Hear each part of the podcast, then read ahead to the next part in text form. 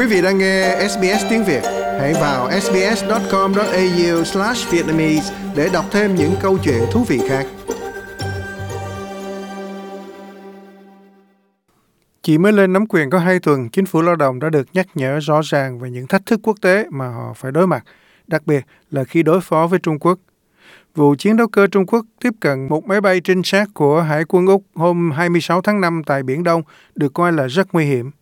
Chiếc tiêm kích J-16 của Trung Quốc đã bay sát sườn chiếc trinh sát P-8 trước khi cắt ngang mũi máy bay của Úc.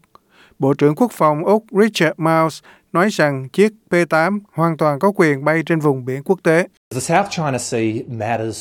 Biển Đông quan trọng với Úc, nó quan trọng với Úc vì hầu hết thương mại của chúng ta đi qua Biển Đông. Là một quốc gia tôn trọng luật biển của Liên Hợp Quốc, chúng ta hành xử quyền tự do hàng hải ở Biển Đông. Vì vậy tôi muốn nói rõ rằng vụ việc này sẽ không ngăn cản Úc tiếp tục tham gia vào các hoạt động này. Trong khi tất cả phi hành đoàn đều không hề hấn gì trong vụ việc, Thủ tướng Anthony Albanese đã nêu vấn đề với Trung Quốc.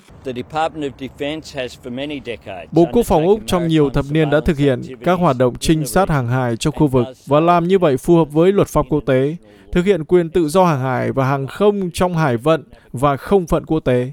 Chúng tôi lo ngại về vụ việc này. Chúng tôi đã bày tỏ những lo ngại đó thông qua các kênh thích hợp và tôi sẽ không bình luận thêm về điều đó.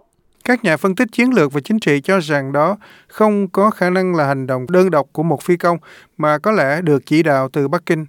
Cùng ngày, máy bay chiến đấu của Trung Quốc đã quấy rối một máy bay quân sự của Canada đang giám sát các lệnh trừng phạt quốc tế đối với Bắc Triều Tiên.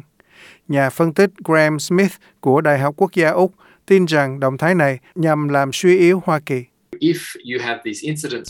Um, Nếu bạn gặp những sự cố này, trong đó các đồng minh của Hoa Kỳ bị nhắm mục tiêu trực tiếp một cách rất hung hãn như vậy, nó sẽ làm ảnh hưởng đến uy tín của các lực lượng vũ trang trong khu vực. Đây là sự việc mới nhất trong một loạt các vụ việc khiến bang giao giữa Úc và Trung Quốc thêm căng thẳng. Hồi tháng 2, hai nước đã lên tiếng phản đối sau khi một tàu hải quân Trung Quốc chiếu tia laser lên một máy bay quân sự của Úc trên biển Arafura. Và vào giữa tháng 5, Chính phủ liên đảng tiết lộ rằng một tàu hải giám của Trung Quốc đã được phát hiện ở ngoài khơi bờ biển Tây Úc, cách không xa một cơ sở quốc phòng nhạy cảm. Ông Michael Showbridge của Viện Chính sách Chiến lược Úc nói rằng trong vụ tiếp cận trên Biển Đông, máy bay Trung Quốc đã thả các sợi nhôm nhỏ gọi là chaff mà động cơ máy bay Úc đã hút vào một ít.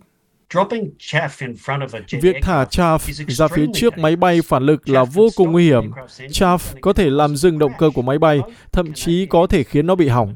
Sự việc với máy bay Canada xảy ra cùng ngày và vụ này đối với máy bay P-8 của Úc đều minh họa bằng hình ảnh cho thấy việc cho phép quân đội Trung Quốc hoạt động thường xuyên và dễ dàng hơn ở Nam Thái Bình Dương như Bắc Kinh muốn và như Thủ tướng Solomon, ông Sogavare đang khuyến khích là một tin xấu cho Nam Thái Bình Dương, bởi vì hành động gây hấn mà chúng ta đang thấy là sự hỗ trợ cho đường lối quân sự của Trung Quốc. Tất cả diễn ra khi Ngoại trưởng Trung Quốc nói về điều mà ông gọi là thiết lập ban giao lại với Úc. Ông Vương Nghị nói rằng mối quan hệ đó không thể tự động được cải thiện mà đòi hỏi hai nước cần phải có hành động cụ thể. Like, share, comment. Hãy đồng hành cùng SBS tiếng Việt trên Facebook.